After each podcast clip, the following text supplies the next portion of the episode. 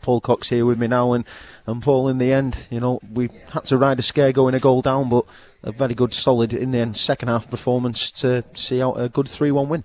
Yeah, I think you you know you've got to look at this. We played a team today, um, albeit been down there all season, but you know they've they beat Eastleigh at home previous game, and they've gone away to Forest Green in the last three or four games, and and, and, and won at Forest Green. So it's a great scoreline. Um, bit of a Jekyll and Hyde performance. I thought the first half we looked commanding and um, looked threatening every time we went forward.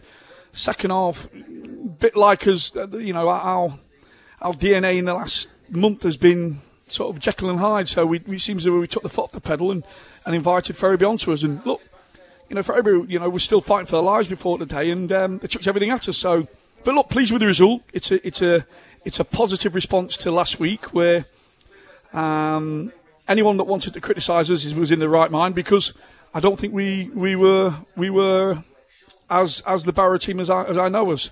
But you know that that's what you do. You know you you have to look at the lows and and be positive and um, like I say we you know we're still in the mix. You know mathematically it's it's still achievable, but you know we probably need a favour. Um, but all we can do is win the games, the last two games, and um, knowing this group of lads, they'll be they'll be really positive to try and do that. I mean, you, you rang the changes from the defeat to Bromley last week, changing the, the system, never mind the, the personnel. And, I suppose it paid dividends with a, with a bit of a, a scrapbook goal for, for Sean Bealey. Yeah, look, I thought he was excellent in, in that role. I mean, we've seen him and Nick playing that role before. And um, I thought at Bromley, you know, there's a little bit of fatigue in the camp, mentally and physically. I thought we were very open and, and very unlike us away from home to be that open and easy to play against. Um, I thought second half at Woking when we switched to the 3-4-2 and we had a man sent off, I thought was excellent, and um, I thought the system was excellent today. I thought uh, three centre backs looked comfortable. You know, I say the, the two wing backs got up there, especially in the first half, and, and made things happen. And um, I thought Akil in the little hole behind the two centre forwards, especially in the first half, was very dynamic and and, and, and made um, you know made Ferriby defend. So um, yeah, it was positive. Uh, sometimes you have to be brave. You know, I ask the players to be brave, but sometimes as a manager you've got to be brave, and um, you know it's um, it's worked out well. Obviously, we go up the league table, and, and Dover Dover losing that game to Aldershot today. I mean, it's just four points in it. Uh, obviously, Dover do have that game in hand, but as you say, it's just a case of keeping the keeping the wins going, and a, another you know tricky game against the side at the bottom on, on Saturday against Braintree. Yeah, look, you know, there's a, there was a funny kind of energy about the club today. Um, probably one of um, should I say, disappointment. And uh, I don't want people to be disappointed. We, have come on leaps and bounds as a football club. I, I, hear people talking about us as a big club now, and I think we're just at the at the tip of the iceberg of where I want us to be.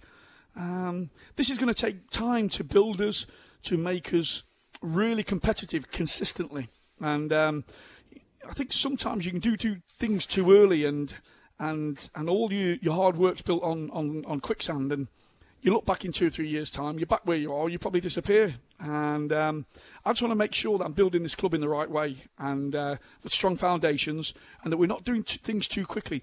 Absolutely, if, if we got it this year, we, we, we'd grab it.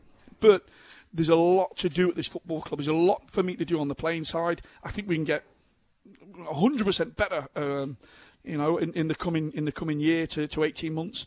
Um, but like I say, it's going to take a bit of time, a bit of patience, and um, you know, we've got to enjoy the the, the growth and the, um, the, the evolving of, of, this football club. On a positive side, team Byron Harrison returning to the to the team today, coming on and quite possibly the, the biggest cheer of, of the afternoon when, when he came onto the pitch. Well, I think our supporters, you know, our supporters aren't silly. Uh, they they can tell, they can see a bit of class when you know uh, when they've seen a player. Um, you know, I, have got a special relationship with the lad. I think he's a special player. Um, I wish I'd have worked with him when he was 19. Um, I think he's such an honest boy. He made the decision today. I didn't want to push him into into anything. If he wasn't ready, then he wasn't ready. He's a, he's a long term project with, with myself. Um, you know, I'll be working with him next next year. So, um, look, when he come on, the little bits and bobs that he did, you can tell he's got that just that little bit extra. And um, you know, it's such a positive for this football club to have him back. Um, it would have been interesting to have seen where we might have been uh, if buts and maybes if we'd have had him, you know, back two months ago. Um, because to lose, I mean, I think he's still fifth in the goal scoring charts now and been out three months. So um, you know, it's a massive positive to the football club, and and um, you could tell the supporters embrace him and and um, and love him as a player. Mean, just before we do go off, Paul, uh, our uh, voluntary radio station at the hospital, we're in the middle of, of what is a 100 hour broadcast. Uh, some of our volunteers have, have probably not slept for days, never mind it or anything else. Have you got any congratulations that you'd like to offer us as we're about six or so hours left before we can eventually get some sleep?